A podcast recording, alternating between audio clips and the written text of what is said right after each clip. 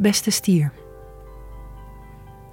Deze maand staat voor jou in het teken van je realiseren wat je waard bent. Zeker op financieel gebied kan je een positieve ontwikkeling verwachten. Ook nodigt Jupiter je uit om je vriendschappen nieuw leven in te blazen. Of om juist op zoek te gaan naar nieuwe mensen die je kunnen inspireren. Je invloed op anderen kan deze maand extra groot zijn.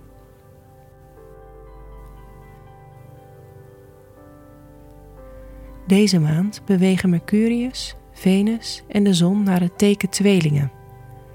Dit betekent dat het stierseizoen ten einde komt.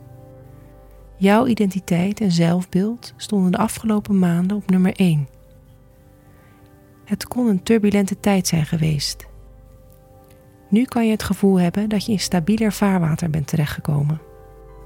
Bouw verder op de dingen die je de afgelopen maand hebt opgezet.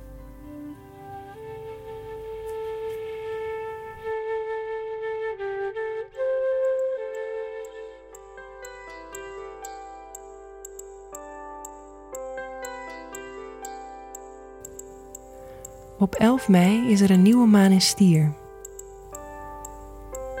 Deze zorgt ervoor dat je nieuwe persoonlijke doelen zal stellen. De zelfverzekerheid van de afgelopen maand kan een hoogtepunt bereiken.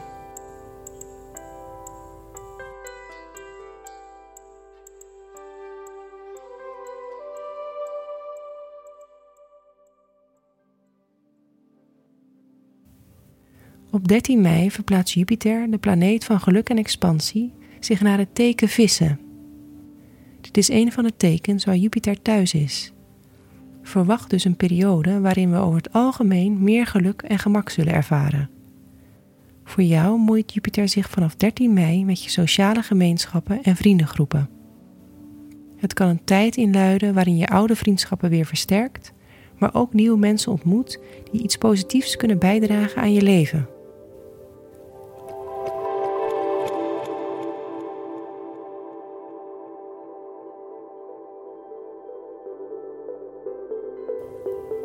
De maand wordt afgesloten met een volle maan in Boogschutter op 26 mei.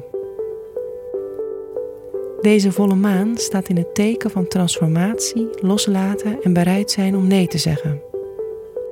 Je kan het gevoel hebben dat je aan een nieuw hoofdstuk van je leven begint. Deze dagen kunnen de emoties wel wat hoger oplopen. Ook kan er tijdens deze volle maan een positief aspect plaatsvinden rondom je financiën. Misschien kan je groen licht verwachten op een investering die je hebt gemaakt, of je besluit om je bezig te gaan houden met beleggen.